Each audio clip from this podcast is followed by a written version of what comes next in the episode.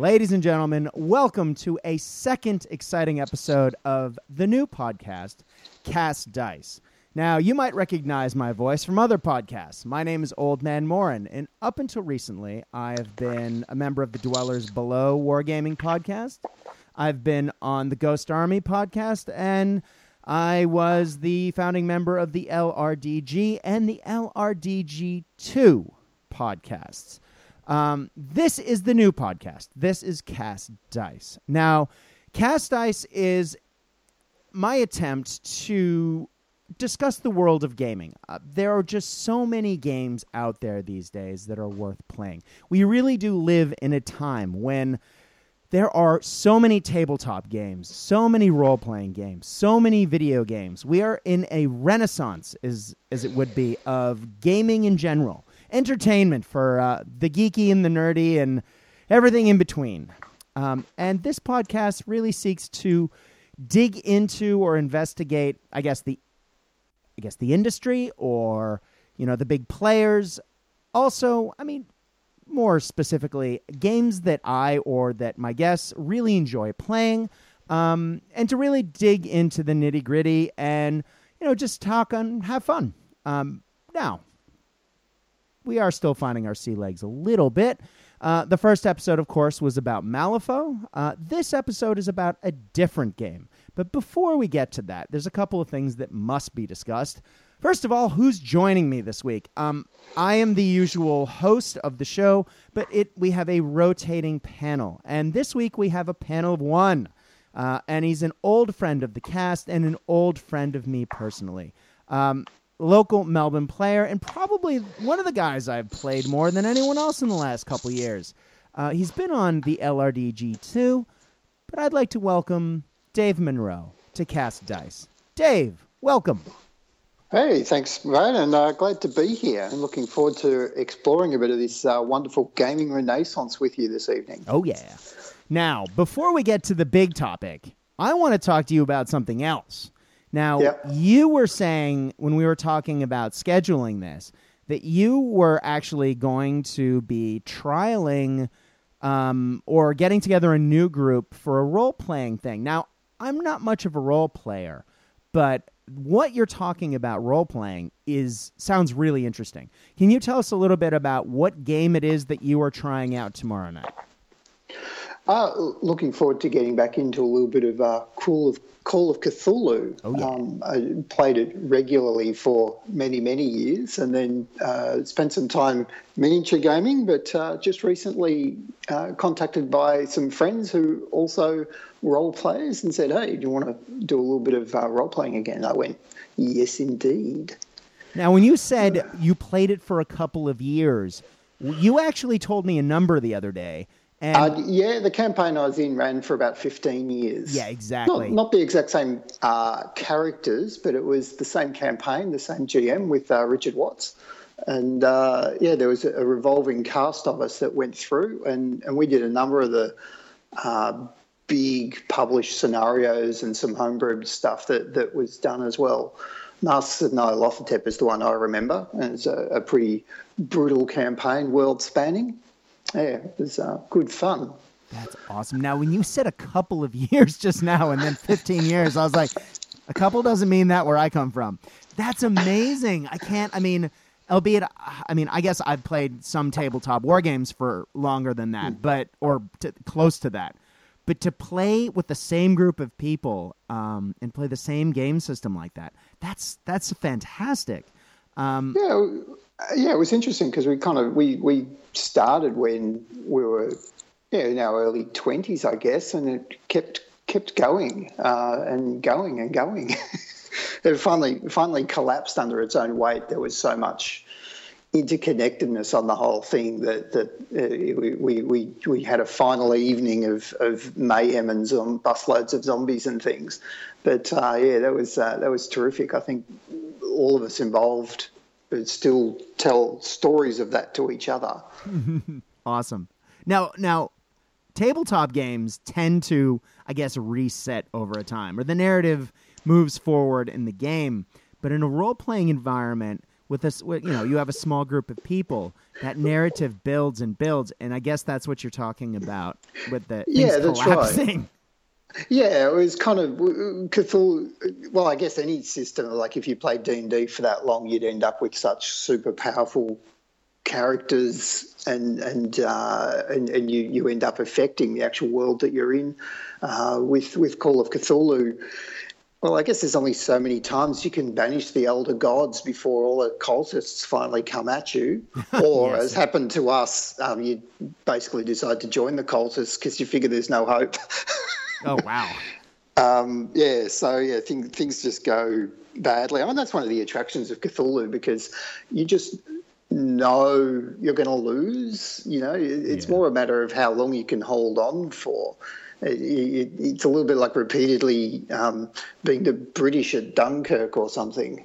Yeah, exactly. Like playing some historical games. You know you're just going to lose, so why Yep. play the Germans? Um, but I guess that was my big my next big question. If you're playing Call of Cthulhu for that long, Yep. how does it end? Do you d- I mean, and I guess you kind of answered that question.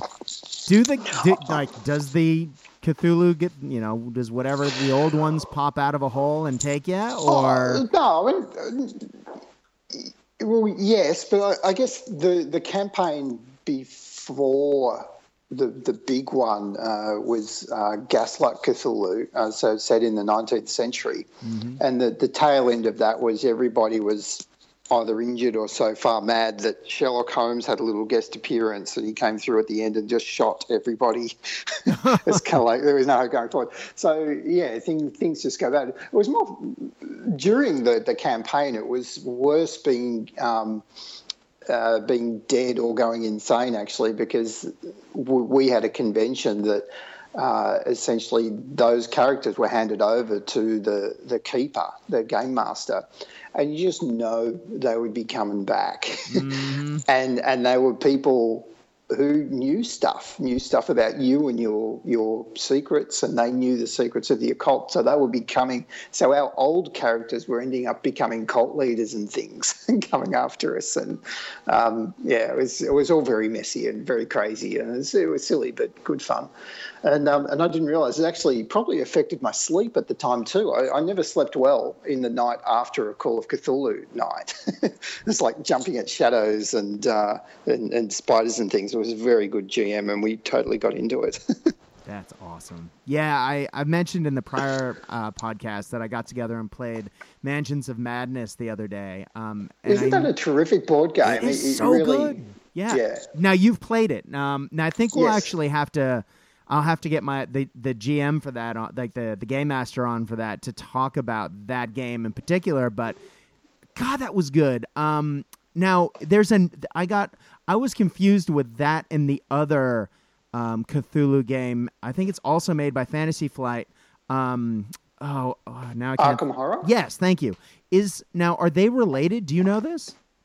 Um, I've never played Arkham Horror. I've played Mansions of Madness, but um, yeah, I, I, they're set in the same universe, but I, I think the mechanics are different. Yeah, they're very. and the thing different. with the the second edition of Mountains of Madness, the way your um, your iPad or your phone Mm-hmm. runs the game engine for you, I, I, I think it's a really nice twist because you're still playing a board game, but there's way less bookkeeping.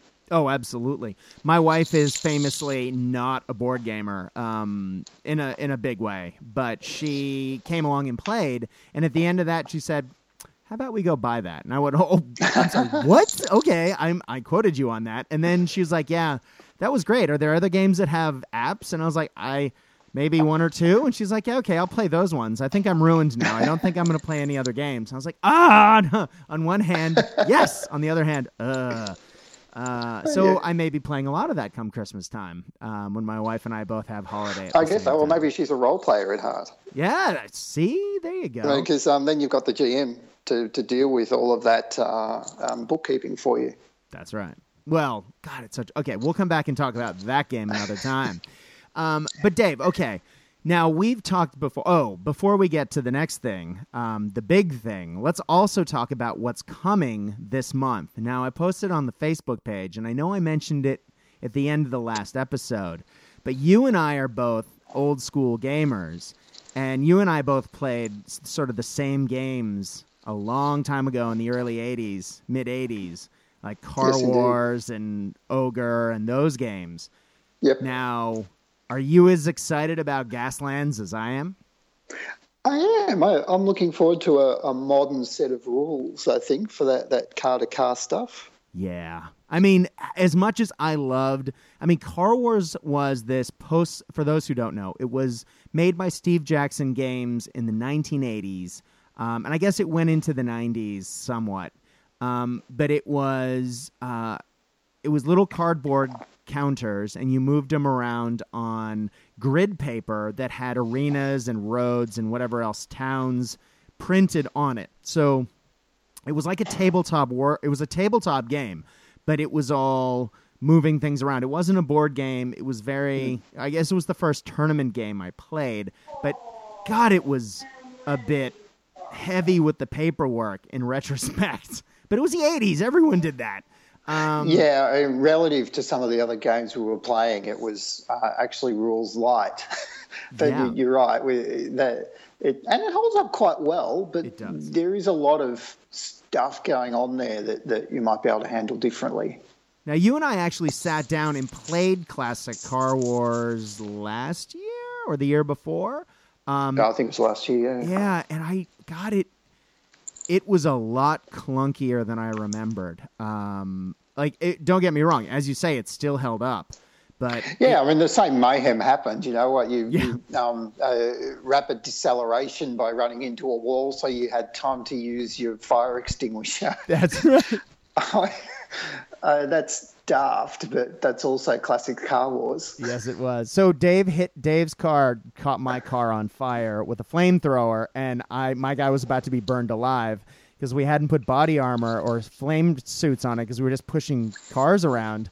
And I was like, okay, I have to stop and get out of the car. And um, the only way to do that fast enough was to, you know, without wrecking, was to hit something. So I slammed my car into a wall, and I don't know if my guy survived, but Um, you did. You took a couple of hit points of damage, but you Yeah. managed to stagger free of the car, which That's I thought was pretty well played. Thank you. You clearly won that game, but I won the moral victory of my little man not dying. Um, Absolutely. He crawled out of the car and gave everybody a, a, a signal with his finger. Exactly. but Maybe it- it was a thumbs up. It was there was too much smoke. I couldn't tell. exactly. Yeah, exactly. But it was, I mean, but the weight of the rules allowed me to literally be able to do that. I mean, it wasn't like, I mean, you could literally turn to a page and say, now what happens if this happens? And you check the index and it's there and you get to that page and you go, oh, that's how that works. Um, Yeah. I mean, these days, that is not an easy game to pick up. I, it, it just, you would need to like devote a lot of time to get it right. Um, Yeah, but I, re- I remember I was playing a lot of um, Dungeons and Dragons at the time and, and stuff. So we, it always felt like the game we played when we when we wanted to go rules light. And uh, Exactly. squad leader. We are playing squad leader as well. Oh Jesus! Which was a, a, a game like Starship. Uh, was it Starfleet Battles back in the day, where you needed a community college degree to be able to play the damn thing, and that was a community Yeah. college degree in that game. And I mean, it was brutal. Yeah, yeah. That was not a game you learned by demoing. That was a game you actually had to have like somebody. Yeah. You paid someone to come and teach you the game because uh, Yeah. I Yeah, tried because were- Star Trek. I mean, when I was a kid, I was like Star Trek. Uh, you know, after watching Wrath of Khan, I was just going, I want to play that on a tabletop. And then I went out and bought Starfleet Battles, and I would revisit it every five or six years. And I was like, Jesus, even now that I'm older, this doesn't make one goddamn bit of sense. Um, Yeah. like it, gu- it does, but it doesn't. And it was like, this is not a game I'm going to sit down Yeah. and play. What what was going on in the eighties? You know, just with pumping out seventies and eighties games like that. It's uh, yeah, strange, but there's still there's still people out there. You know, it's like on the dark web. You know, playing Advanced Squad Leader, and uh, I see um, World World in Flames is getting a 30th anniversary release, Jesus, really? and That's And, awesome. uh, well, Car Car Wars, just to bring it back on topic, is um is apparently being rebooted from scratch and is coming back out. Now it was supposed to be out already, but um uh, maybe by the end of this year, my guess would be second quarter next year, maybe, hopefully. Um, Cool. But it's going to be a much more streamlined experience, um, possibly a miniatures game. Now, Gaslands, Gasland. which we'll They'll be talking drop on them. about. Yeah, Jack, no, Gaslands is is one of those um, blue bordered Osprey game books, like Honor Majesty's. Ser- uh, what is it? Service? I got him. Yeah, on a Majesty service, and Yeah. uh, yeah, and um, there's a few. There's some really nice titles in that series. I like it. You know, for 20, 25 bucks, you get a complete game. Generally, you can use some minis you've got in your cupboard. Mm-hmm. Oh, yeah, there's a lot to like. Rogue Stars was another one. I I got that. I just haven't opened it. I got it when I was doing my masters and was like, this looks amazing, like classic Rogue Trader 40k. I can play. And then I was like, I don't have time to read this and put it on the shelf. So should probably Yeah. Uh, but so Gaslands. Gaslands is um, one of those blue bordered books. And it is um, basically what you and I have been talking about doing for a while, which is playing vehicular combat games uh, using Matchbox cars. It's that scale. Um, of course, you'd paint them up and convert them, and there are there are lots of good companies out there who sell bits that let you do it. Um, but apparently, it's a bit like now. I am going to be interviewing the author of the game in the next episode, so he can tell us specifically. Again, I haven't read the rules, but from what I've read, it is it uses a template system like um, uh, X-wing to move. So you put Okay, yeah, yeah. so you, you're like, oh, I'm going to take this hard turn here because I'm going this fast and I can. Um, Yeah. And then you roll certain dice and it allows you to do certain things. So I think it's it's going for that element of sort of clean, simple gameplay, but it's still got the I don't know the the richness to that allow you to do some fun stuff. Um, what? Yeah. What are you looking forward to?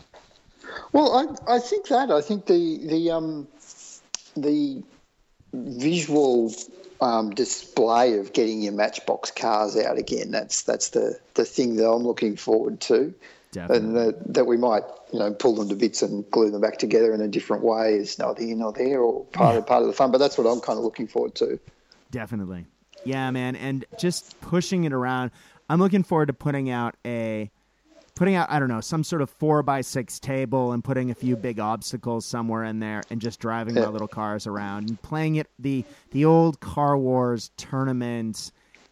I don't know, maybe make one of those crazy tournaments with I don't know what the rules for this look like, but if you can make jumps with ramps and everything else, like the old hammer downs for those of us old enough to remember that, like something ridiculous. I just have fun, push things around. This just I'm hoping this is just an awesome beer in pretzels game with uh well, I guess more like X-wing for me. Um that that kind of simple but effective, lots of fun. Yeah. Yeah, I think so. And, and at you know less than thirty bucks to get in uh, as an entry point, I think it's worth a punt. Yeah, definitely. Oh God, yes. So, and yeah, so I think hopefully, well, not hopefully, next episode we're going to be talking about Gaslands quite a bit. So stay tuned, guys. Um, now, something else that Dave and I have been playing is, I guess, the crux of this episode. Um, now, Dave, you and I have also been playing. I mean, you and I met playing 40k. Um, you Yep. were one of the tournament organizers for the Southern Hemisphere's largest toy soldier event that I'm aware of, um, and that was Arcanicon. Back in its heyday of hundreds and hundreds of players. Um, It, it's old heyday as opposed to its current new heyday. oh, is it back up to being huge? oh yeah, yeah, the waiting lists and stuff. It's it's it's going off again. Eighth Ed's given a new lease, but that's off topic. But yeah, Arc Arc is where we met in the middle of all that uh, 40k mayhem. That's right. And from there, we both sort of ended up playing Bolt Action. Um, I know there was lots of other games and lots of other stuff going on in the interim, but um, yeah, you started playing Bolt Action. I was I had started playing Bolt Action. We started playing together, and we played quite a lot. I, in fact, as I said when I was introducing you, um, you may be one of my most regular opponents these days. Um, and Yeah, I think uh, we're we're we're we're BA tragics. Yeah, we are. Um, but this, we also like something else. And I think this all ties back to kind of what we've been talking through here.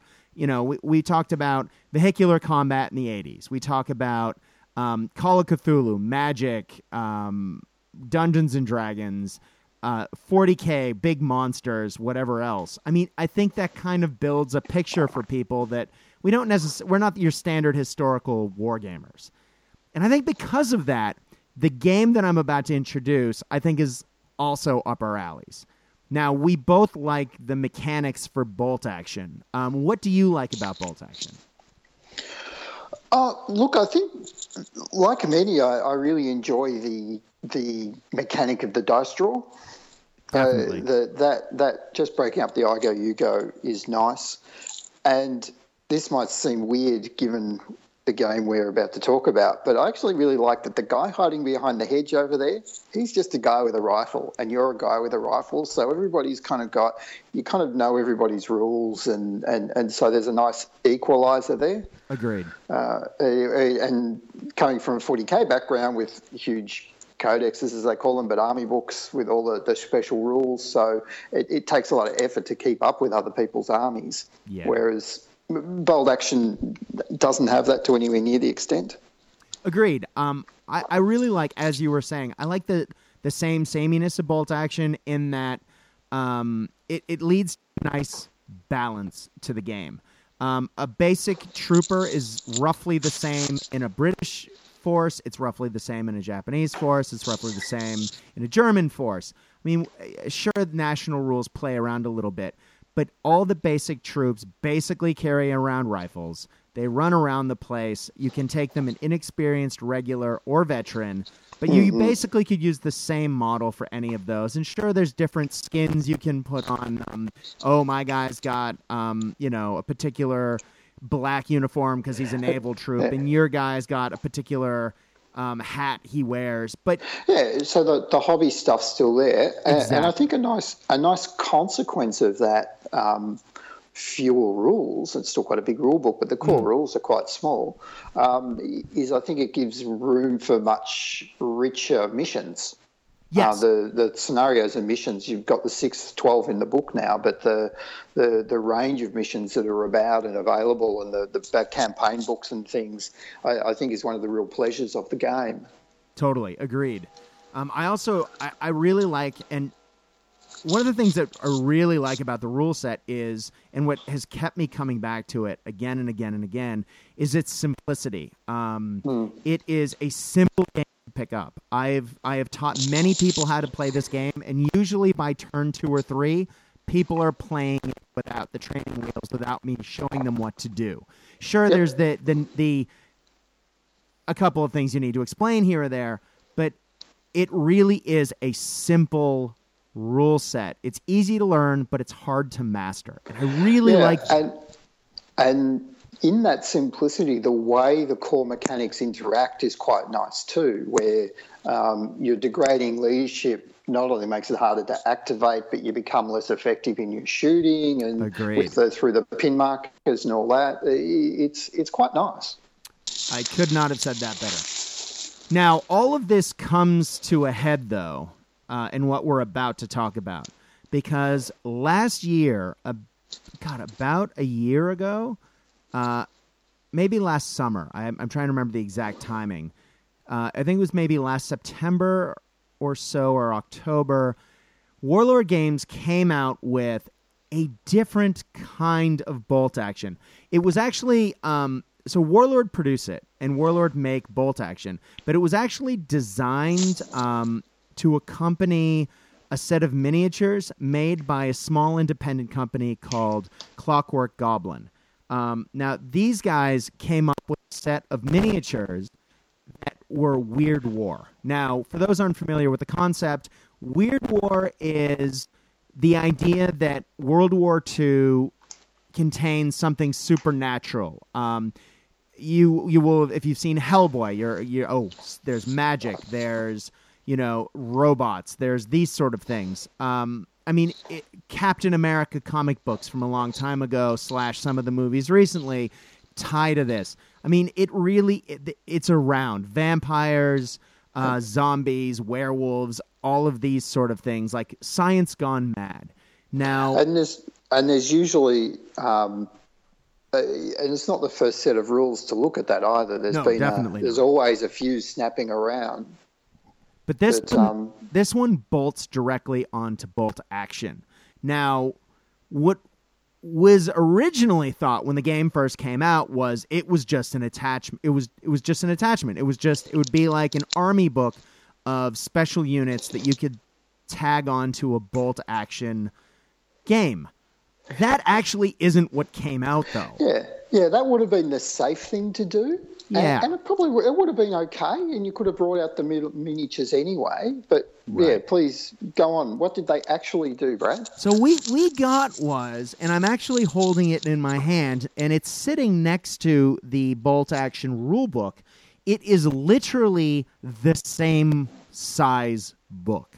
It's the same um, thickness. It's the same hardback cover. Um, it is its own rule book.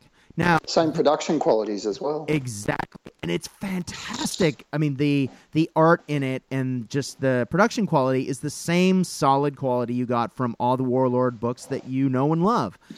Now, what's interesting is, um, now I'm I'm going to pull back the curtain a bit. Now, a lot of people have been really critical of this game in that it came out um, six or seven weeks before Bolt Action version 2. Now, many people hoped that this would be the, you know, a preview of Bolt Action version 2 and, you know, you would basically it would be the same game. Unfortunately, this game was, I guess, originally delayed in its production, um, in, in the production of it coming out originally, and Bolt Action version 2 came forward. And so these games were supposed to be really far apart in a calendar um, to the tune of like six to nine months. Instead, they were six weeks. Um, and unfortunately, for the, the, the Clockwork Goblin guys, based the rule set on Bolt Action version 1. And so it is very version 1 heavy. Um, and given how many rules changed with Bolt Action version 2, um, it was tons of little rules, but they really significantly changed the focus and the way that the game was played. Um, so that left a lot of players wondering what's up with with conflict. I mean, Conflict 47 is the game we're talking about, and it's a wonderful game, um, but it is very strongly based on version 1. Now, you and I, Dave, have talked about this before. At least I've talked about it on the podcast. When we've played, because you're my regular conflict player, we've played using these rules. We've played using these rules, using the old um, uh, boltaction.net season rules to update them to clean them up a bit. And we've also used these units with some minor alterations to Bolt Action version 2. Um, and I think the game worked well in all three instances. Would you agree with that? No, I agree. It, it, it did work under any of those. Each each threw up slightly different oddities, but, Yeah. but it worked every time. But we weren't coming up with the rule set. We were just looking for a way to play it um, in the most modern, conventional way possible. Now, that situation did kind of put a lot of people off. And that's really unfortunate given the extremely rich background that the Clockwork Goblin guys have put out. The the fantastic models that have, they've been creating and they've been selling through Warlord. Um, just the whole situation was really unfortunate, um, given how good the game is. But we got a new book recently, um, within the last month. I'm not sure of the exact release date, but it is very recently. Um, now I've had it for a little while, and we've played a game and we've talked through it extensively, and we've kicked around some stuff. But what came out was a new book called Conflict 47 Resurgence. Now, this book was to add new units, and it was to add new army lists. Um, and we'll explain all of that in a minute. But the thing it did most was it updated the rules. It brought a ton of the version 2 rules or variations of them into Conflict 47. Now, does that mean that you need Resurgence to play Conflict 47? No. As Dave and I just said, we've played many games of Conflict 47 straight out of the hardbound book, and it's great. It's a great game. It plays really well. However, do I think it is a better game with the resurgence rules? Absolutely. Um, it, yeah, it nice is a, way of putting that, Brad. Yeah, it is. It's a very clean. Uh, it's not clean. It is not as simple as bolt action with this. Um, you are going between two books, but I think it's a much better set of rules. Now, before we get to our overall, do we like this game um, in its current state, as in the new version? Let's hold that off, Dave. Let's not give away our spoilers on this one. Let's talk yeah, about. I, I, I, suspect the betters might already have an opinion. Yeah, exactly. Well, there we go. Let's um, let's actually then talk about what's changed. So, I di- I mean, the pinning mechanic uh, has not really changed from bolt action at all. Pinning is still an is one of the main elements of conflict, and it's what you were talking about earlier. The more your yep. units get hit, the more pins they accrue, the worse they get at either following your orders or accomplishing what they need to do, be it shooting, surviving, doing all of that. Yep. Dice mechanics, um, as in for every unit on the board, you have a dice, you put it in a bag, your opponent does the same thing, you swish it around, you pull it out. So you're never quite sure if you're next or your opponent is. So it is not that you go, I go game. It's a I have to pay attention what's happening the entire time. It's a much more engaging way of playing for me anyway. I'm not sitting there waiting half an hour for my opponent to shoot all my units off the board. Every it's a very you you have to pay attention. You're constantly going back and forth and you have to plan there's that uncertainty that really does lend itself to some pretty neat strategy. Um, yep. So that those cool rules haven't changed. But Conflict 47, in its original rulebook, added something to the game that was really significant, um, and that was reactions. Dave, do you want to talk a little bit about reactions so I, I'm not talking the whole time? Can you explain the system uh, roughly in just yeah. broad strokes? Yeah, yeah, very very broadly is that uh, in bolt action there's the the six basic orders that, that you have that you can issue to a unit, right. and and the main ones advance and fire and and run. Which becomes your close combat um, assault move. Reaction move uh, means each order uh, that the opposing player has an opportunity to react to, to your opponent's order. So if you shoot at them, they can go down, which is the same as bolt action, or they can actually stand and shoot back. Um, or if um, an assault has similar ones as well. And so that, that's an added layer of complexity that, that comes and tactical choices. Now, that is entirely right. Uh, in order to make a reaction, though, you do need to not have activated already that turn. So you can't run forward and then, if someone shoots at you, shoot at them. You've already moved that turn. Yep. Um, yep. And the other thing is, some people are saying, "Oh, I'm not sure about that." Um, it's there. There is a, an element where you have to pass a morale check in order to make a reaction. Now, if you fail that test, or sorry, if you do pass that test, you can return fire. You can run away. You can do whatever it is that your reaction is. If you fail the reaction test, you don't lose your order like you you don't count as having activated. You just gain a pin. So there is a negative for failing your test, but you aren't crippling that unit for the turn. You're attempting something, and if it didn't work out, well, that's okay. You can still pull your die from the bag and activate them later. Or you can try and react to something else. So it does, I, I really like that element to it. Um, now, so there is stand and shoot, there's run away, there's um, going down, so you can duck if someone starts shooting at you.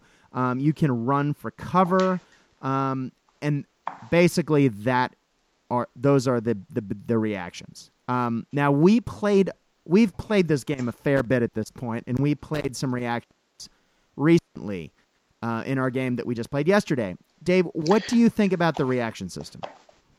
I like the reactions because there's that added level of tension um, uh, for uh, as you're trying to do something that the your your opponent you know you often want to react so so there's uh, but there is a little bit of risk to do it uh, i'm not sure that we've really got the the hang of the reaction stuff yet Agreed. in that we're, we're we're doing stuff but sometimes i wonder if we're being crazy brave rather than sensible with some of the stuff we're choosing to do. But nonetheless, I, I really do enjoy the reaction.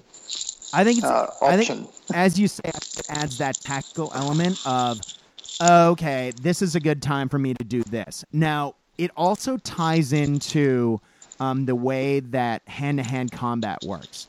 Now, it's not. I guess it's not technically a reaction, but hand-to-hand combat in Conflict 47 changes as well. Uh, in bolt action, if, for example, my I don't know, my British guys um, charge Dave's German guys. Um, you know, I, I would go first unless they're hiding behind a wall, at which point, you know, blah blah blah.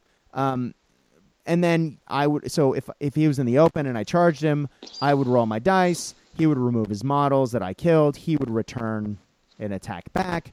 We uh, I would remove my models. Whoever won combat, the other person would remove their models. Um, it, did I say that right? So the loser Yeah, would no, that's lose right. everyone. It's a winner take all situation. That's right. They Um, do. Yeah. Conflict, it's a very different system. So if I declare a charge on Dave, my guys run up. As my guys are coming up, Dave can opt to do one of two things. Now, combat takes place in two phases. You can either shoot and have a firefight, or you can fight in hand to hand. And that, that's in addition to my reaction of of the Overwatch that happens. Correct. Um, but you do count. Um, you do have to roll to hit, and then you have to Yep, roll a yep. wound. So if you're thinking, "Haha, I get to shoot. I get to shoot twice." Um, sure, you do get to shoot twice. You get to shoot twice. You have to roll to hit twice and roll to damage twice. Now, anytime those dice roll out, I mean, I've heard a lot of people say, "Oh, it just wipes units off the board." Well, yeah, if you're charging your guys into a big old squad that's you know pointing guns at you um, and is waiting for you, doesn't have any pins and is ready, well, yeah, you're probably going to take a, a massive kick in the face. However, if you are clever about how you play, if the squad you're charging might have a pin or two on it, that will definitely hurt their ability to hit you, um, let alone damage you. And Yeah, plus, I, the I think it's fact- worth mentioning, Brad, sorry, at this point, that um, a, in bolt action, when you have an assault, everybody sheds their pins. Yes. Whereas in conflict, pins are retained. Yes. uh, in that close combat phase. So the, the modifiers that pins bring um, uh, that, that you were just talking about happen. Uh, That's a very and that is one of the, yeah. yeah. So yeah, so you have the shooting phase, and if you survive the shooting phase, you're moving on to the, the close combat melee phase. Is that what they call it? So once the hand to hand or once the shooting's resolved, it then moves to hand to hand. Now, hand to hand is handled um, a little differently in this, in that it's simultaneous. Unless one of you happens to be hiding behind a wall, or one of you happens to be a terrifying creature, and they have the horror rule. But again, that that comes into special rules, and that'll be discussed later. Um, so then you start attacking one another. Now, the pins don't factor into hand to hand, but you're not roll just like in bolt action, when you're actually engaging in the hand to hand part of it, unlike shooting, you're not rolling to hit and then to wound, you're just rolling to wound. So shooting is a lot less effective an action to do in the hand to hand combat phase. Now, you might say to yourself, why would I ever do that if I can just swing in the hand to hand? Well, two reasons. One, um, if you are facing something like a pack of werewolves coming down on you, A, they're not going to shoot you, they don't have guns. B, you don't want them to get to hand to hand. So you want to shoot them. So um, it, it really does add that element. Now, you might be saying, but well, I'm not sure about, you know, this and that. And I like it in doing something because in bolt action, you, you know, there's the badass units like, like Gurkhas or certain tough fighter units that are just decked out to run you down. I guess tough fighter changing rein that in. Gurkhas are still pretty nasty. Um, but you Gurkhas are assaulting you, no problem. Well, sure, it's a problem, but less of a problem because you can shoot them before they assault you. You're not losing your hand to hand attacks to them. You're shooting them first. So it gives you an option. I find it really pulls the teeth of some of those nasty units that you don't want to deal with. Um, you just Yeah, need to be that's- prepared and not have your pants pulled down by having extra pins thrown on your unit so you can't hit them. Dave, would you agree Yeah. with that? Yeah, I do. I, I think um, two two observations uh, that that that dynamic of the point blank and the the hand to hand phases eh, eh, creates the space exactly as you observed around for for close com. It, damn, it gives other people a choice on how to react to those real close combat monsters. And the other the other point though is that uh, pins that you're carrying do affect the hand to hand in close combat. Your number of attacks are reduced uh, by the number of pins you've got. Was that the or was that the shooting attack? I always Uh, no, the, the, your shooting is your uh, you shoot as normal. So if you had say two pins, um, your roll the hit would would um, have the minus two modifier. But if you had a squad of eight people, uh, just eight dudes with rifles in hand to hand, then they would only have six attacks in the hand to hand phase because they've got two pins. That's right. And once your guys take any casualties in hand to hand at all, your unit takes a pin. So not only are Yeah. you not losing pins in hand to hand combat, you're gaining pins. Yeah, so that's uh, page page seventy for those following at home. Yes, exactly. Um, and then, Dave, why don't you tell us what happens after both sides have fought, and if you are injured, Yeah. you take a pin. What happens next? How do you resolve this? Yeah, I, in in uh, BA, of course, uh, that it's definitive. You know, you, you just keep going until one side or the other is wiped out. What happens with uh, in conflict is the the winner can choose to uh, have follow-on combat or to consolidate. Uh, and if it's a draw, then both sides just consolidate. Again, there might be special rules that modify that, but basically, the, the winner can choose to go on again or to to consolidate, which means um, you might have an opportunity to push a defender off an objective, for example. Uh, if you've assaulted onto the objective and and win a, a, a round of combat, but both side both teams still exist, then you can choose to consolidate, but the defender actually has to move first.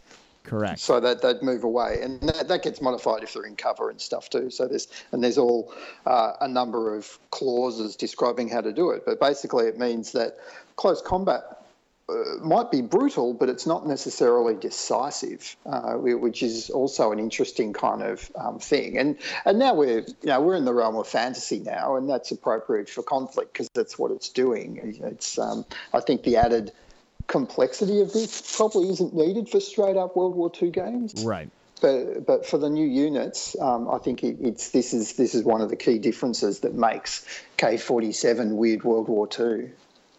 Now, agreed. Um, now, one thing to quickly quickly add to what you said before you move the, to consolidate. At the end of a combat, if one person's won and one person hasn't won, before you decide to move on or not, the loser has to make a morale check w- Ah, with yes. their pins, and if they fail, they're wiped out.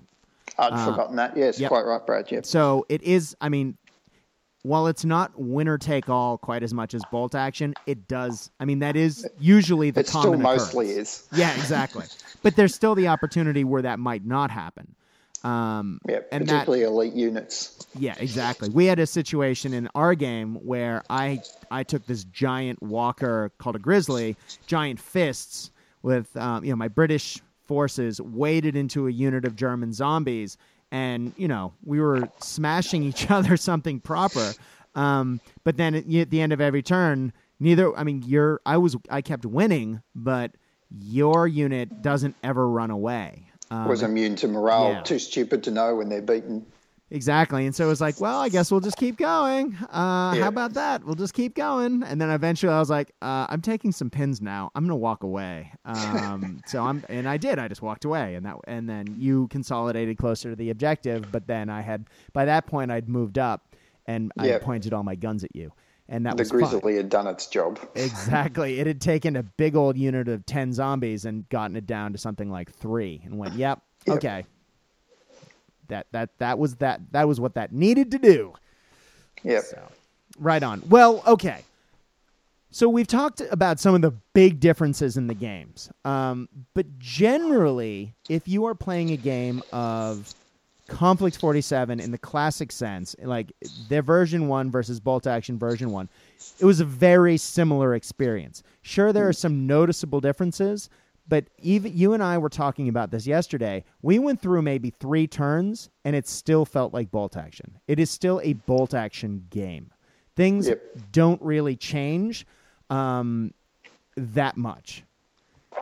Now, with the new resurgence rules, things change more. Um, now we have new rules, and we're updating the game. People were thinking this would bring, including myself, would this would bring the game into line with version two. And while a lot of elements from version two come into Conflict 47 in the Resurgence book, not all of them do. Um, Yeah. And what that really has made Conflict its own game. Uh, Dave, would you? What do you think about that? Yeah, yeah, I, I, I, guess so. It's um, for players that play both. It's uh, going to be a, a continuing point of friction, I guess, a little bit as you're trying to remember which system you're in. But yeah, it, it certainly it has a distinct flavour uh, between the special rules and the, the reactions, the changes to assault. It's um, yeah, it is its own own system. It definitely is. Now, just right off the bat, let's talk about how the game has changed for the better. Well, not the better. What what came from version 2 that in my opinion kind of needed to happen? Well, first and foremost, flamethrowers rolled a hit. Um, cuz it was, you know, old bolt action flamethrowers were king. You you would hit, you would smash face and that was that. Um, Yep. now you have to roll to hit, just like in bolt action version 2. Um, it's Yep. the way you do that is slightly different, um, but it is basically the way you get it there. Tough Fighter, um, again, is not what it was in Bolt Action version 1 anymore. You don't get the extra dice, just like in version 2. For every hit you make, you get another attack. Um, now, what's different here, and there is a difference. Now, this is something worth really talking about. In bolt action, assault rifles or assault weapons, so submachine guns, assault rifles, pistols, those weapons all have the assault rule. And in bolt action version 2, um, assault weapons get tough fighter. They become, they give the unit tough fighter. It used to be in version 1 that for every uh, for every SMG or assault weapon you have, you would get two attacks in hand to hand combat. Just like Tough Fighter, it gave you two attacks. Well, they simplified it back for version 2 and said that everything got Tough Fighter that has the assault roll. Conflict 47 doesn't do that. So Tough Fighter does what it does in version 2. But assault weapons don't get Tough Fighter. Let me clarify what that means in case I wasn't clear. So, if I have a squad of uh, Soviet naval troops, which incidentally don't exist in this game, but if you did, Yeah, you would have, uh, and you've given them all submachine guns. So you have 10 guys attacking. Now, Soviet naval troops have tough fighter. So I have 10 guys who are attacking in hand to hand combat. They would get two dice attacking, but then because they have tough fighter, they get another dice for every hit they get. So rather than getting the same rule, Tough Fighters changed, and now it stacks. Does that? Did I explain that right? yeah, that, that's that's what resurgence says, is it? Yes, that is what Resurgence says. So you are paying, and I guess that kind of makes sense in my mind because tough. My problem with Tough Fighter was it was always way too cheap for what it does. It was Yep. always, oh, look how good this is. For one point, you're getting an extra attack dice in version one and in Conflict 47. Now it's just you get an extra attack for every hit you make. So if you're you're rolling hot, you get more attacks. But with submachine guns and assault rifles, you are paying extra points. So I never mi- and you're sacrificing range. Um, assault rifle ranges, by the way, in Resurgence drop from 24 to the 18 that they are in Bolt Action version 2. So you're Yep. paying a premium. Now, a lot of people complained in version Bolt Action version 2 came out and said, oh, you know, assault rifles aren't worth it anymore. They've lost their extra dice in hand to hand combat and they have a shorter range. Well, in Conflict 47, they don't. I mean, people always argued that assault rifles were too good in version 1. I think that with less of a range, but the extra attack dice for five points a model, I think that kind of balances now. Um, Dave, what do you think about all this system? Yeah, no, I think that that um, does seem to work all right, and, and I guess with so many uh, brutal units in close combat, that uh, leaving those assault rifles at two hits is not too bad anyway. Yeah. One of the Yeah. things I think this brings up a really it had to be said at some point in the podcast, and I think now's a good time. Now I hear a lot of people probably thinking, Brad, you're crazy. Like there are so many ways this can be abused. This is like there's there's too many units that can get tough fighter. There are too many units that can have SMGs or assault rifles with tough fighter. That's going to be crazy. So, look, uh, Conflict 47 is its own game. It comes with four army lists. It comes with rules for the big original four. You have Americans, you have Soviets, you have Germans, and you have British. Resurgence adds rules for the Japanese and adds rules for the Finns. It also updates the rules, as I said, and gives the other, the original four, new units um, and replacement entries for some of the units in the original book that have been eroded. I thought that was really nice. They cleaned everything up in one place. You can get everything. Um, now, the those army lists are they're they're not an armies of book full list. It they're they're really complete lists um, compared to some of the other uh, bolt action books that have existed.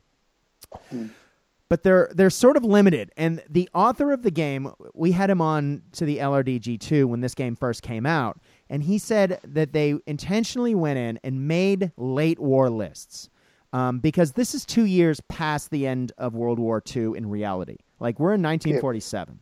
So it doesn't make sense that you're going to have, you know, interwar tanks floating around. They would have been wiped out way before this. So the lists, I mean, basic squads typically have more options for carrying SMGs or assault rifles or and sometimes Panzerfaust LMGs. or sometimes LMGs, more LMGs. Um, but because of the way the lists are written, some of those units that are maybe seen as abusive um, in bolt action, like Gurkhas, for example, or I know in version one there was the um, Japanese cavalry because you can give them tough fighter, and that made them ridiculous. Well, these guys, um, they've eliminated all those units. They they literally just don't exist. If you are running conflict armies out of the conflict books, I think this works brilliantly. Um, I don't know, Dave. What are you thinking about all this? I, I agree. We've not really encountered or, or heard in, in the circle around here uh, that we play with of, of units that are really just that kind of must have and dull to play against because Exactly. they're so tough. There's, there's, it's got that rock, paper, scissors aspect to it where there's always something out there that's going to mess your day up. yes. Yeah, and you could you can start naming this beats this, this beats this, this beats this, and so I I, I mean it kind of leads to you taking balanced armies in a fun and interesting way. Um, But you can also theme your list in an interesting way as well. Um, but you need to have some tools um, to deal with your opponent's armies as well. Um, yeah. So look, I'm I know when I when this first came out, I was all excited to just use bolt action armies and use the conflict 47 rules. Now you can definitely do that. We've done that. Um, at this point, though, now that I've played it a fair bit, I'm really enjoying the and the conflict got uh, so the the conflict rules um, the way that Clockwork Goblin wrote the units into the back of the books, and we'll talk more about armies in another podcast they've added interesting elements in as well. So you're not just getting, you know, I can take a couple more SMGs or I can take this. Uh, for example, a British anti tank team comes with a Piat, just like it does in bolt action. But you can upgrade it to have a bazooka, for example. Um, Yep. There's really neat little changes and some late war vehicles like a Soviet T 44, which doesn't exist in bolt action, is in conflict. Um, so there's really I, I guess I'm saying I really do like these lists. I think there's plenty of room to stretch your legs and use existing armies. Um, a few weird vehicles aside, um, or I guess some standard vehicles aside. I because for example the KV2 I don't believe is in conflict, and I know I played a lot of Soviet players against it. You know, Yeah. But Look, I, I think I think I think just really quick. I think the general lists you're gonna. I, I think you'd really struggle to not use almost your entire army using those lists. Um, go ahead, Dave. Sorry. Yeah, I look. I, I tend to agree with you. The the lists are are, are really quite flexible and and consciously um, uh, that end of war because it is post-war. You know, 1947 is the period. But I think if you wanted to um, use vehicles in particular from the armies of books in BA, I think that that weren't superseded, didn't have rules that were in the in the conflict books or resurgence. I, I would, on the whole, I don't think you're going to damage anything really. Exactly. Um, it, it's it's probably some of the units, uh, as you're saying, the, the the the introduction of the Gurkhas or putting the horses in the game and some of that sort of stuff, um, where you might start getting some. Um, complexities that might end up uh, making things break, but you've got plenty of choices in the book anyway. So, Exactly. Yeah, I, I don't think it, I, I don't think it would break. Um, I think it it might have a little bit until the resurgence rules came out. I think the resurgence rules really tighten it down. I mean, the game becomes much clearer, um, Yep. and it's just it's yeah, just the way things interact and the way that certain rules were taken out or rewritten um, really cleans up the game and makes Yeah. it a I mean a joy to play. Um, Yep, I think you you've called the ones that that um, bringing them across just kind of makes sense. That, that under the the assault, reducing the range of assault rifles, um, the extra shots for LMGs and MMGs, Yep, they're in there. LMG range, LMG range. I'm glad you brought that up. LMGs are 30 inch range in bolt action version one. They're 30 inch range in conflict, even in resurgence, but they're 36 inch range in uh, bol- in bolt action version two. So the extra dice from version two are in conflict. The range is not, and so this is just one of those examples where things change, but not exactly the same way. Yeah, yeah, and um, another one that was um, I thought might have come across, but I don't think I did. It did it come across? Is um, fixed weapons being able to pivot on an advance order? Oh, in all of in my re- in all my notes, I don't think it did. Um, So I will have to. I would have to check that. Um, Yeah. I could be wrong. Please let us know if I am. I would love to know. Um, what did come across though is the loaders rule. Um, Yeah. from version two. So the the loaders rule came across, as did the officer um, snap to action. But Yeah. what, but what's interesting is they update a lot of the rules for armies in Resurgence. Um, Germans don't get an extra snap to action action. So the rules called Blitzkrieg in the new German book for bolt action, they do not get it in Conflict 47. And also to get political, do you know what also doesn't come across? One of the rules that people bellyache more than anything else I've ever heard, Tiger Fear, does not come to Conflict 47.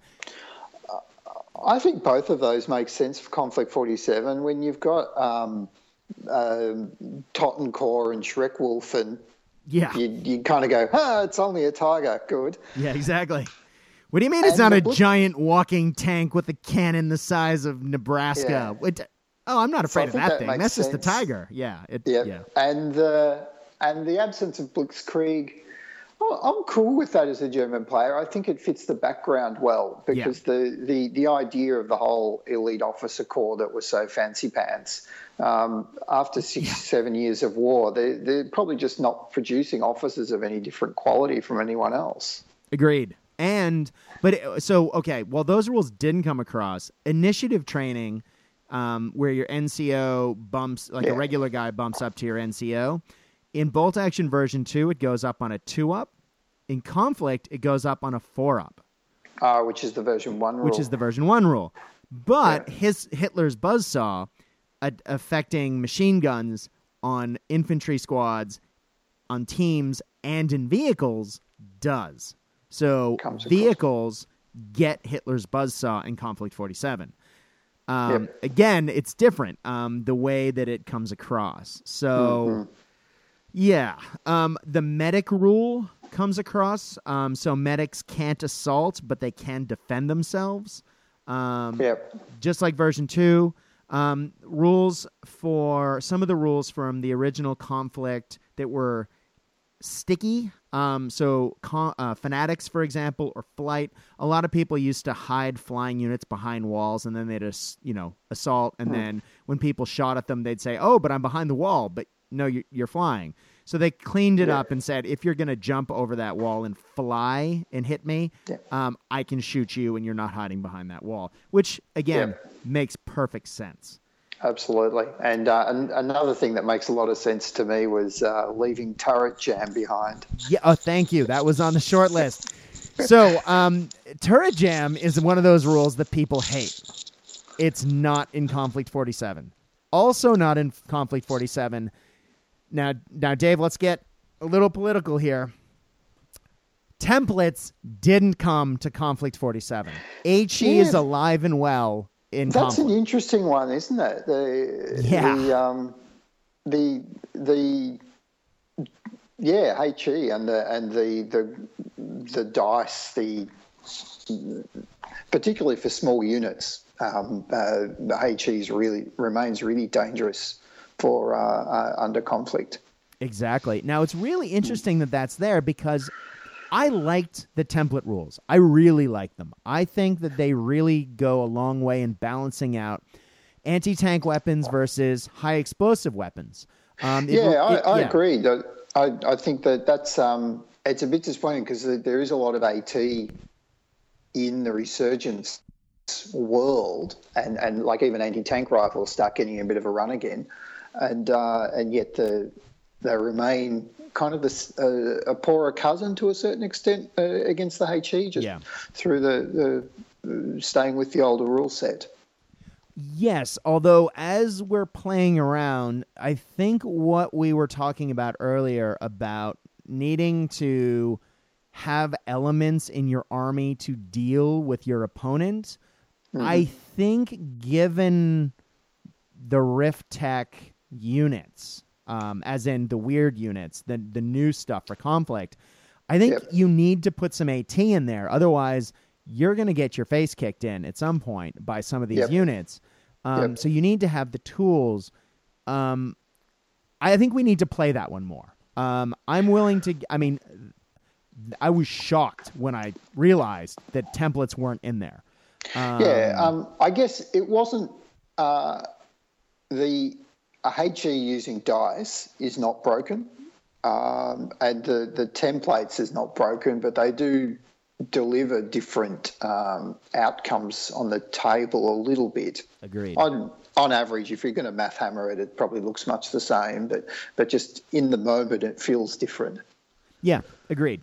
Um, while we're also getting political, um, one of the rules that a lot of people, I guess, particularly in certain parts of the United States, I know our friend Mark Dog uh, definitely didn't like this rule, um, was the fact that if you go down in bolt action version 2, it's minus 2 to hit you.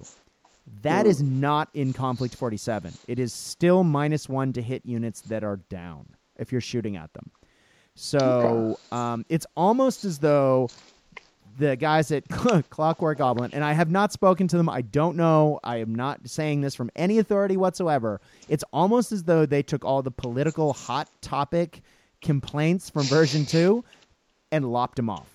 Um, I don't know if that's what they did, but it's like everything that anyone complained about for version two isn't here or was fixed, um, which almost makes this bolt action 2.5 um, with elements of one, um, which is really weird. Um, Yeah. but some of the other things that are in there. Um, so the idea is, um, so pintle mounted weapons have a 360 degree arc, um, just like they did before. But if you fire a pintle mounted weapon on a vehicle, just like in version two, all of that with them being flak and opening, making your vehicle open topped, carry across. Now that's interesting because a ton of the walkers have pintle mounted weapons. So if you want to fire them, you got to open your top. And since walkers tend to have lower armor, um, that's a liability. Um, if you Yeah. if you want to take that chance, so um, so that's there. Do you have any feelings on that, or shall I continue? No, continue. I think it just makes sense to me that if you've you've got to pop the top to shoot that one, Agreed. and that and that leaves you the option of um, some units might be able to pay for an upgrade to have a, a, a some sort of casement mechanism, and, Yeah. and avoid the limitations. So that's fine. Totally. Um, now they also put the so a nice set of rules in to talk about weapons, multiple weapons, linked weapons, or multiple mounts to really clarify for some of those vehicles. Um, one in particular, one that you and I have both played with. Um, so one of the weapons that the Americans have in this game is called the Kodiak, and I love it. It is a big, ugly mech that walks around. It's a giant robot, and in its arms, it's got a weapon pod in each arm. Each arm has two heavy machine guns and an autocannon, and it wrecks face. Um, it, it has quite a presence on the table. yeah. Um, but when you look at it on paper, you might look at it and say, oh man, I can fire, you know, one machine gun at this unit, one machine gun at this unit, one machine gun at this unit, one machine gun at another unit, and fire an autocannon over here and one over here. But when you look at the model, it its its weapons are very clearly laid out. So, yes, one arm, according to these rules, one arm can fire at one weapon, one arm can fire at another weapon, or sorry, at another unit. Target, right? Yeah, target, sorry. Um, it really cleans up. And vehicles like the M16, um, not the rifle, the anti aircraft carriage in the American list with the multiple machine guns. Um, and like the, the the Russian quad machine gun AA vehicle, even though again it's not in Conflict 47. Um, even though so those have to fire all their weapons at the same target. So it really does clean up some of the gaminess that m- people might have argued from bolt action. Yeah. Um, and they added the thing from bolt action version 2 that I really like where um, again, empty transports are destroyed if they're closer to the enemy, but vehicles that have a weapon system can fire a weapon one weapon system that they're equipped with even if the vehicle's empty that is armored or not, um, which I like quite a lot. So that's cool. Yep. Yep. They Actually, also, while we're on weapons and um, selecting the weapons, did you see that uh, if an infantry squad has anti-tank weapons, uh, like carrying Panzerfaust or something, uh, the Panzerfaust can target a tank, and the um, and your your small arms can um, uh, target a separate, a different unit. is that in the is that in bolt action version two? I was just trying to pick it up in version two. It's definitely in the conflict book. I think you can do that. Um, Ah, okay, cool. I think that that is. Although we've been playing so many v- different versions that I'm starting to get confused. Yes, that is a good trying to have point, a though. look. You can I do was that. just trying to have a look in the version two book to see if I could find it, but I, I can't pick it up quickly. Okay. Anyway, Um, it's um, moving on. Yeah. Well, no, exactly. That is a good point, and that is a nice podcast reference. Um, so, Recce. Um, Recce is an interesting mix between version one and two. Um, once per turn, a vehicle with the Recce rule is allowed to react to an enemy shooting at them or assaulting them with the Recce maneuver. The player can choose this whether um, whether the, they've taken an action that turn or not. But once they've done it, um, once they've done it, they go they their order test goes to down. But in order Yep. to recce, they have to pass a reaction test. So they have to pass a morale check to recce. So Yep. um, I really like how it plays out, and there's several paragraphs very being that are very clear about how recce works in the different phases of the game. Yeah, I, I like the idea of, of having to do that order check um, uh, to to do something outside of sequence. Uh, it it um, because that that's the same as your reaction rules, uh, and and so the. I I guess it's a reaction of types where I got shot at and now I, I go to run away. So again, it makes sense. Agreed. Yeah, I, I think it, it's very. The way it is now written in this book, I think, is rather intuitive. It makes sense and is not will not lend itself for extreme gaminess, I guess. Um, now, there is something else in this book that is I was surprised to see, but I shouldn't have. Um, now, I do want to I want to stop at this point and say that I'm a big fan of listening to podcasts. And one of the podcasts that I listen to as I commute to work every day is Rift Tech Radio, and I really want to thank those guys. Um, that that they are the Conflict Forty Seven podcast. If you haven't heard of them, it's Rift Tech R I F T uh, Rift Tech T E C H Radio. Um, they are the they have gone through every one of the major armies just about so they're about to do an episode on Finland. They just put out an episode on the new Japanese army list and they've they've put a lot of consideration and conversation into Conflict 47, but they also talk to people at Warlord. And a while ago on their podcast, they said that Bolt Action was getting a new, or there was, I'm sorry, they never said Bolt Action. They said there was a new Tank Wars supplement coming out. Now, I heard that, and I actually heard it from a few other sources, that there was a new Tank War supplement or something coming. So, if you've listened to the last couple of episodes of the LRDG2 before it shut down, I talk about that coming. Turns out it isn't coming. It's in this book. Um, it is in Resurgence.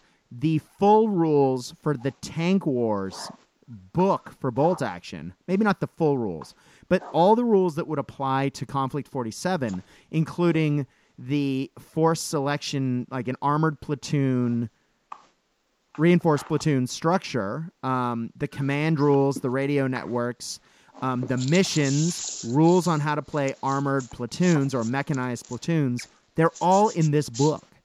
Um, Nice. It was in, it was a really nice ad. I was surprised to see it, and so every army in the game gets armored recovery vehicles or ARVs, and you can, if something's damaged or destroyed, you can take an ARV out and rescue them. Um, and I think that has impacts on the game, which I thought was just great. I mean, it just adds another element to playing this Yep. game. It's fantastic. Um, and as I was saying, every army list gets new entries. Um, I, I just I don't want to understate that. So Germany gets several new entries, including artillery. They get um, a special Rift Tech um, weapon Puma. Um, there's new command vehicles. There's a tank recovery tractor and a special Panther that can be used to recover vehicles. The Americans get armored officers, so they can take entirely armored infantry platoons. Um, by the way, the Germans get that as well. Um, Is that also the dude with the um Sorry, the, that's been the special model that's been floating around for a little while? Well. I'm, I'm glad you mentioned that because no, that's not. That's a different Oh. guy. Um, Okay. There's a guy. Um, there's a Paragon officer named Slammer Samuels. Now that's the special model that came with the game Conflict 47. Well, you now get rules for him, um, and he's expensive. But what he does is pr- he's just got a pile of rules. We'll go through him when we do Americans. Good But, but we also get a new squad called, and they've been talking about this on the Conflict Facebook page, the Paragon Squad. And these are Slammer Samuel's buddies.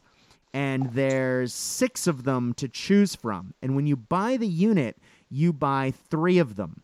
So you Right. you you pay 70 points and you get three guys. You can't add more of them. One of them has to be an NCO.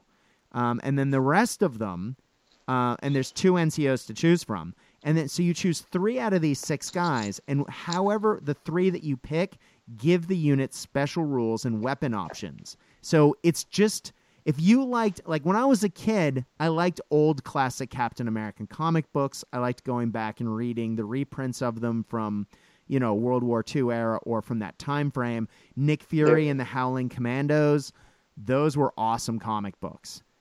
This is that, and I'm just going. Okay. That's awesome. Um, there's a samurai guy with a sword.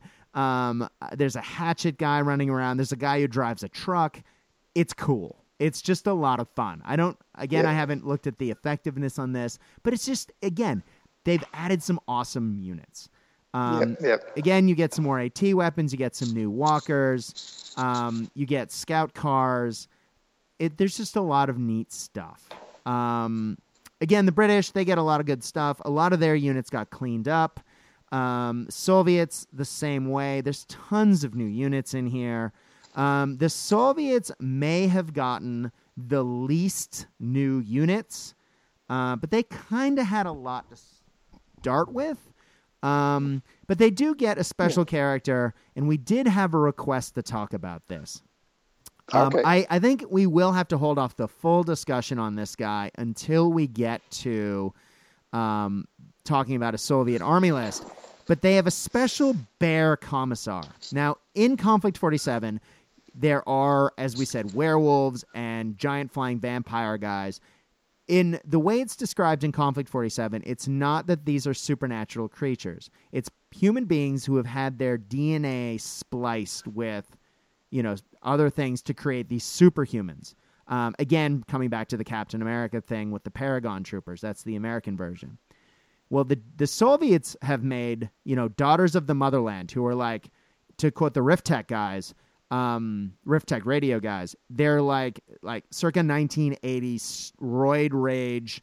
Um, Soviet Olympic athlete women, like big scary women running around in body armor with assault rifles. So What's they're to love? yeah, exactly. They're, that that's one of their special units, but another one of their special units are giant bearmen. Now, this book that was in the basic rules. This book has a special character who is a commissar bear man who walks around with two bearmen buddies. Um, now he has an assault rifle, but his bear buddies don't. But what he does is um, he's got the he's got a, a, a huge paragraph of rules. Um, but one of the things he does is he has the commissar rule. But um, basically, if somebody doesn't um, pass the test, the reroll, uh, he munches them, which is awesome. Um, and does that pass some benefit on to the remaining remainder of the unit? Or I think it just or- means they passed their. I honestly, I would have to go reread the rules in the book. Um, I'm just skimming this. I know we had a request to talk about it.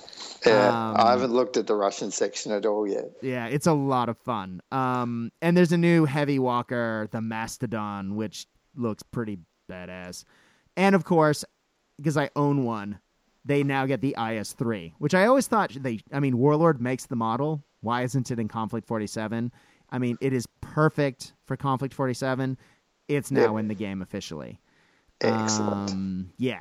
So one of the things that we should talk about is every every nation in bolt action that has come over to conflict 47 so the six of them finland japan britain america germany and i cannot believe i just blanked germany america great britain soviet union duh. So Union. Yeah, all of those have their own national rules, and generally they match the ones from Bolt Action. However, everyone at least gets one special Rift Tech, circa 1947 national rule, um, including the Japanese, including the Finns.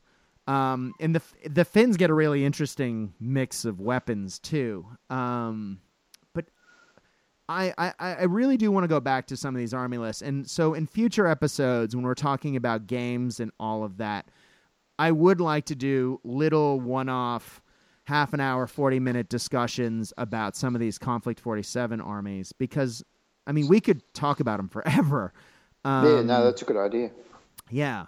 But one, I, I did not want to close Resurgence without bringing up something else that the game it brings to the game, and something that is near and dear to both of us. Um, new scenarios. So, Yep. Conflict 47, one of the things that a few people complained about was that it uses bolt action version 1 missions. And the missions in bolt action version 2 are different and you get 12 missions in that book, in that book, I should say. Resurgence adds a new scenario chart and it adds 6 new scenarios and they are very different. Um, we looked at a couple of these when we were going to play, and then because we were trying out so many rules, we decided to say, you know what, we'll hold off for now. But just looking through them, you really do get six very different ways of playing the game that look like it's just a lot of fun. Um, so I think that goes cover to cover on the Resurgence book, and I'm sure we're forgetting a rule that didn't come over or something that did. Um, before we do, I guess, close the book, Dave, what are your thoughts about this? I know that you and I have talked about this a lot, and that you may have made one or two bold statements. Are you willing to go with those on air?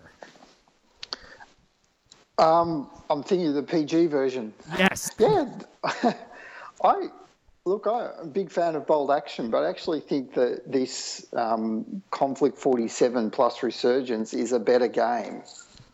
Um, it's it's richer and and it's it's good fun and really engaging at the table. Yeah, I I really I really like this. Um, I, after our game, I went home last night and I pulled out a bunch of half-finished things that have been sitting I on a saw shelf. that. I couldn't believe you started painting. I was bombed. yeah, I was, but I was, I was, yeah, exactly. I was exhausted. So when play for fun, yeah, and it's not like we're playing for cheap stations and kick each other's face in. But when things go wrong, we get something wrong in the game, we're not afraid to go back and like move a bunch of units back to where they were and redo something to get it right. We're learning the game. It's not about winning; it's about learning and having a good time. Would you agree, Dave?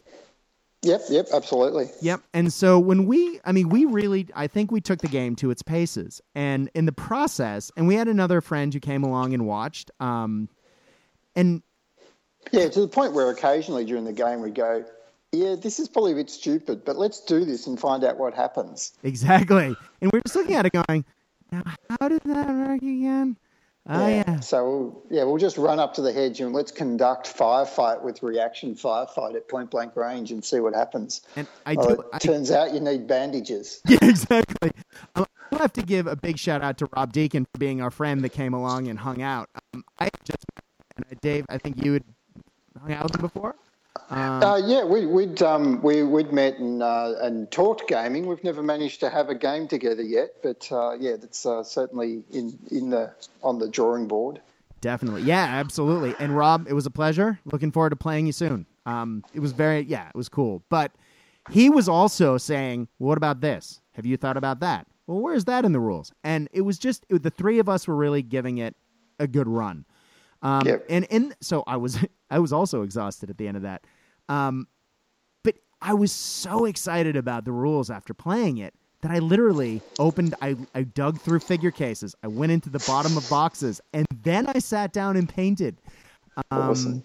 Now, for those of you who know me, in order it because I'm tired these days, for me to do that, like I, I was highly motivated, um, and I was motivated because these rules were that good, um, guys. If if you looked at Conflict 47 before and you thought, oh well, you know, I picked him up, but the rules are version one, blah blah blah, and you had a wee whinge about it, or maybe it just didn't it didn't click. Look, I get it. I put the game down myself. Resurgence is great. It is so good. And as I said earlier in the podcast, it is almost as though it is bolt action. I don't know. It's it's not bolt action 3, it's not 2.5 because elements of 1 are in there. Conflict, it's its own direction. Yeah, it's, it's its own thing. Yeah. But it's good. I, yep, absolutely. And I think um, you could play a, a, straight late war force with no weird.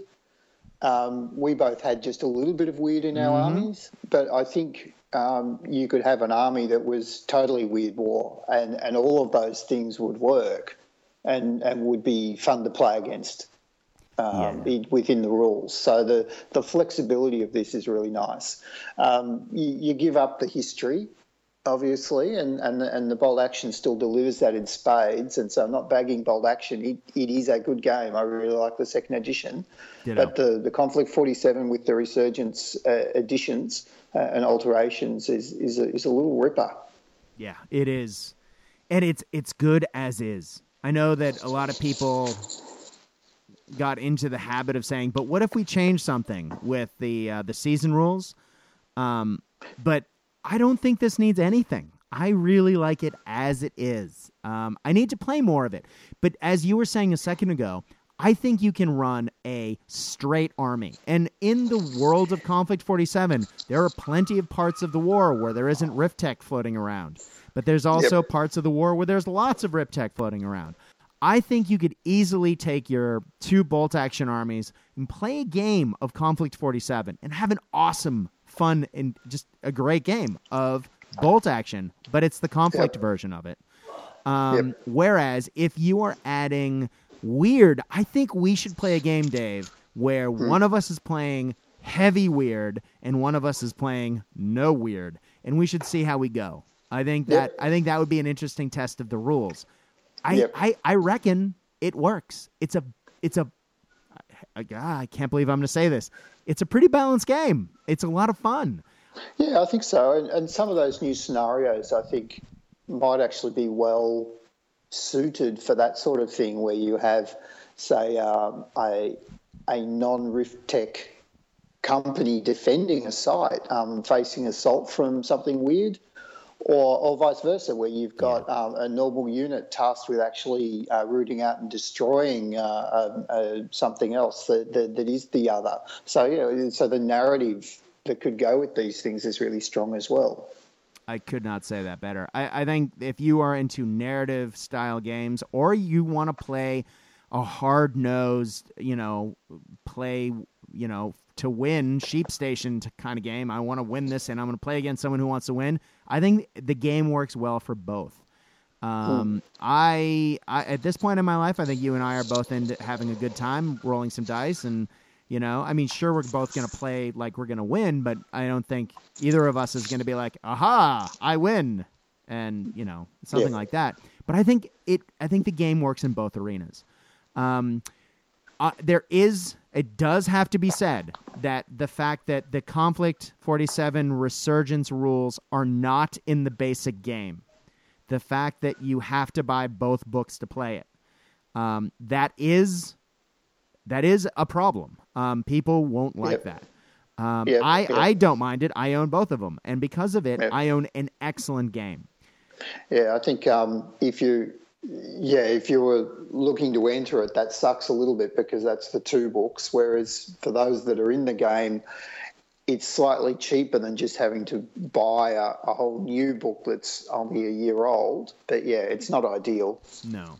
But if you put it into context, if you look at the gaming industry right now, the two books I'm holding in my hand, Conflict 47 and Conflict 47 Resurgence, if you are holding those two books in your hand, you bought them for less than what you would spend on a new Warhammer 40,000 Codex.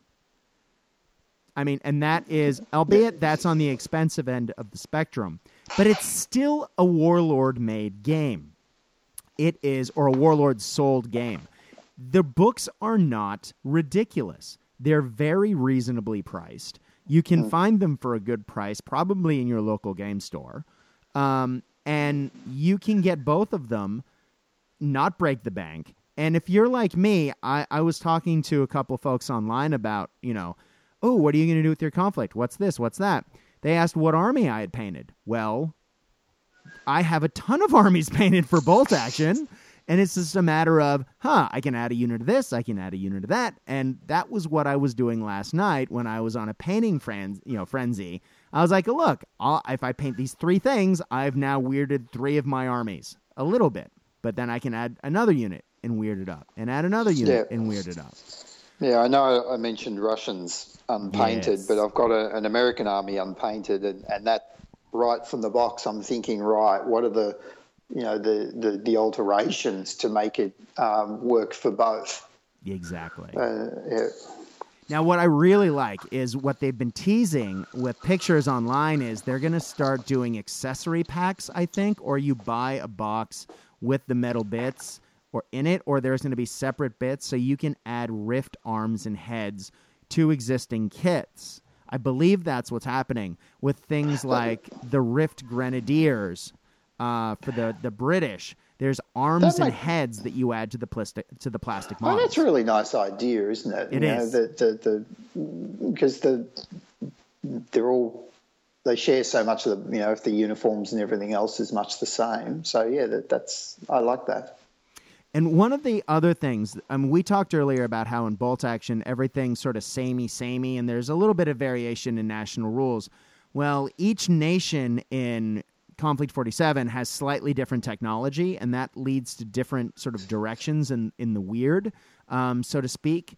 Um, so the Japanese, for example, get fast, heavy armored troopers, um, and they they have weapons called compression rifles and compression technology, and their walkers look like scorpions, and um, so it's just like waves of force is their technology, whereas the Soviets are into heavy gene modification, and they have giant sonic cannons on tanks that you know Yeah. wreck face. Um, meanwhile, the Americans have um, Tesla has given a giant has given this cannon, and so they have again like you know assault or assault rifle armed guys and power armored running around.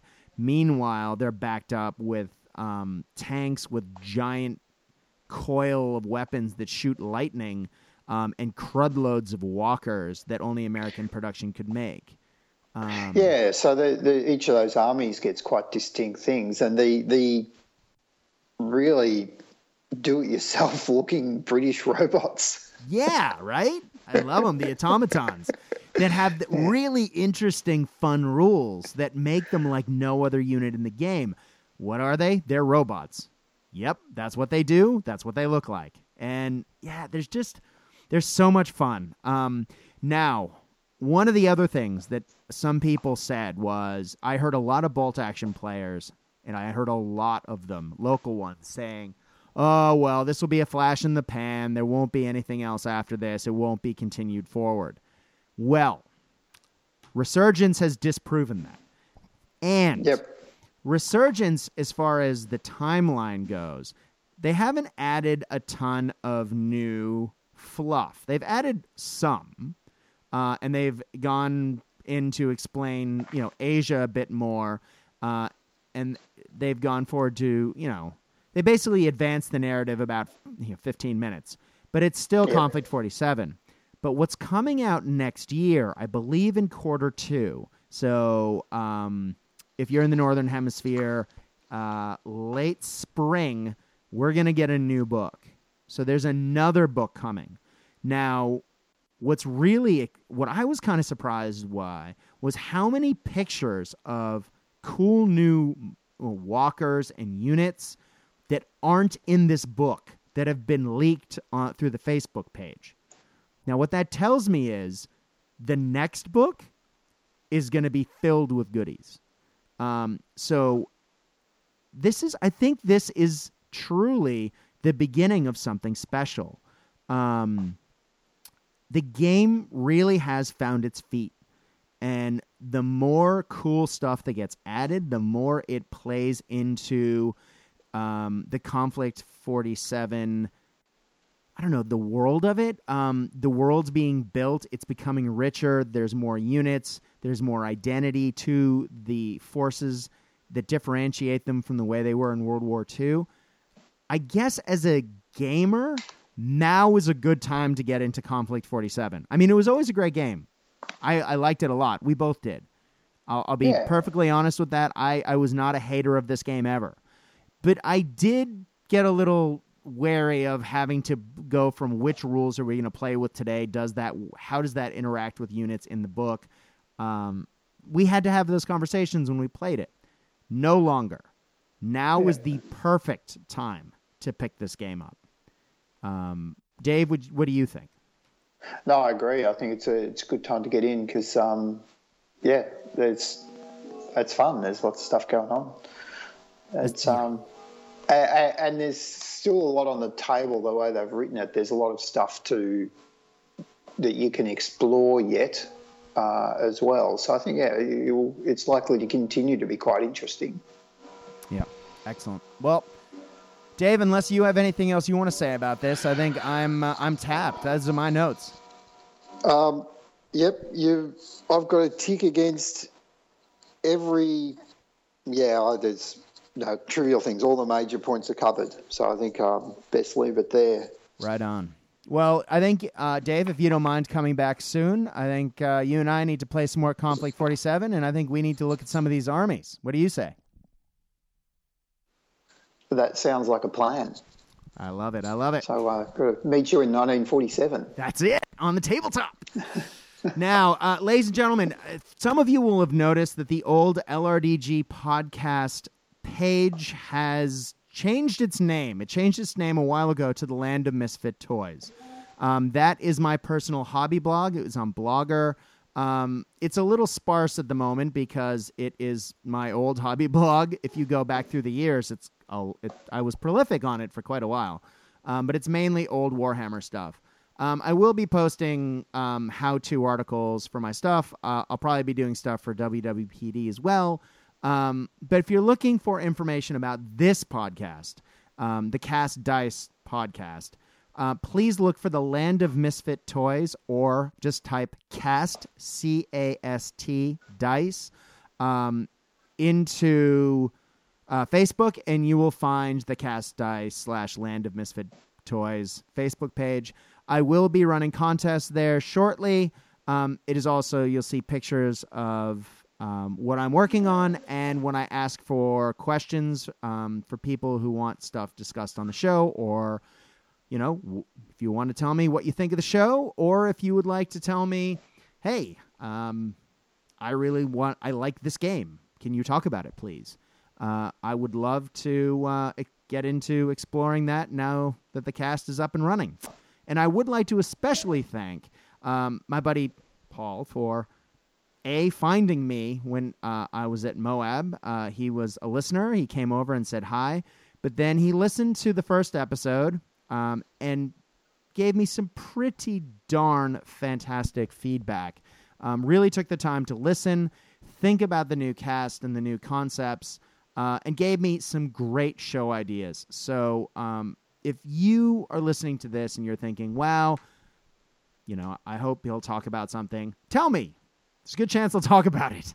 Um, but yeah, thank you very much for listening. I know um, switching podcasts and changing names and changing branding isn't always easy to follow, um, but I'm hoping to stay on this for quite a while. Um, the Cast Dice has its own website. It has its own hosting now, and um, yeah, it's completely independent and will be around for a while. Um, Oh, cast dice merchandise can't be far away. God, I don't know about that.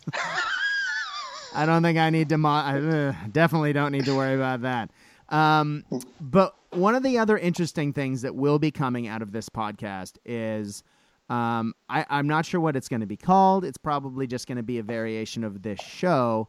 Um, is going to be Cast Dice presents um, Old Man Morin's Story Time or something like that, um, or the Nerd Book Review um, or Nerdy Book Club. Um, basically, At one point, I really was talking with a few people about doing a an occasional GI Joe podcast about the old '80s comic books, and that seemed like painting myself into an awful big corner. So instead of doing that, um, I, I thought about what I really liked about the 1980s GI Joe comic books, and it was the stories. And I love a good story. So I think going forward, um, we're going to do occasional episodes where instead of talking about games, we'll talk about stories, uh, be it from you know comic runs, be it science fiction novels, classic stuff, uh, new stuff. Uh, if there's a movie tie-in, something like that, um, yeah. Dave? I, I, like that idea, Brad, because um, with the gaming, there, there, there's the actual gaming, there's the hobby stuff we do, but the stories and what motivates us is as much a part of the hobby, I think. So I think it's a good idea. Yeah, I that literally exactly what I was thinking. Um, uh, yeah. So you'll probably hear Dave talking about a story soon too. Um, uh, maybe. Maybe. Uh, so not not GI Joe, alas. No. Well, I'm just a bit old. I, it, it passed me by. Well, there's there is something with uh, classic that is probably going to happen, and if not the first one of those, the second one, um, the Dark Phoenix saga from the original classic X Men comic books. Um, somewhere in the range of oh god, I, now I'm, I can not think of the comic run numbers. Um, you can look it up. But we're gonna yeah. have our special guest Christian on from LA from the Black Cast uh, sometime, awesome. hopefully in the next month or two and we are going to talk about those comic runs. So I will I will very clearly mark those in the feed. Um, so you can tell them apart from the gaming cast. Anyway, I'm starting to ramble. It's starting to get late, and uh, I think my dog needs out on the deck. Ladies and gentlemen, thank you very much for joining us for the episode of Cast Dice. Please come back next time where we'll be talking to the author of Gaslands, and I'm sure we'll talk about something else too. Enjoy.